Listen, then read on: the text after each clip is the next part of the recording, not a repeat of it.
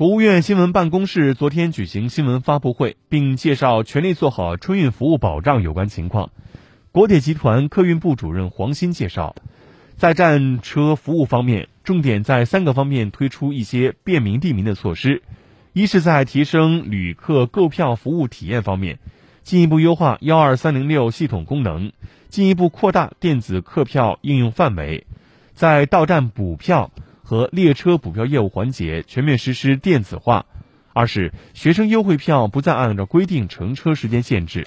每学年任意时间可购买四次单程的学生优惠票，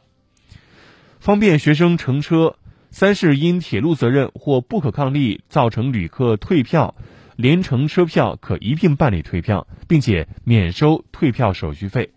旅客在办理补票、变更等业务时，不再收取手续费。同时，扩大非高峰方向票价折扣优惠列车范围。